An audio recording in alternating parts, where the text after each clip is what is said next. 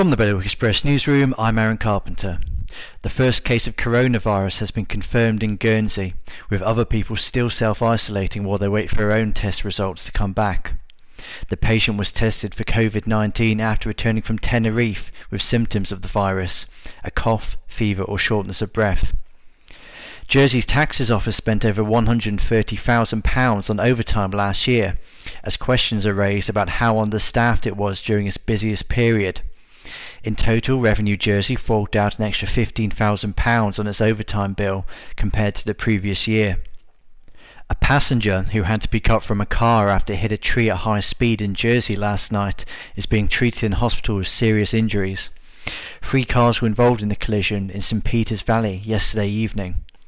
And Guernsey's under 11 footballers have won the school's Muratti. The Sarnian side travelled to Jersey yesterday to play their arch rivals at Grainville in a match Guernsey won by three goals to two. For more on these stories and all the latest news, go to bailiwickexpress.com. Your weather, sunny, becoming cloudy this afternoon with outbreaks of rain later on, and highs of 11 degrees. That's Bailiwick Radio News, sponsored by IQ. At IQ, you can now own a Mac from as little as £33 a month over 12 or 24 months interest free. The choice is yours.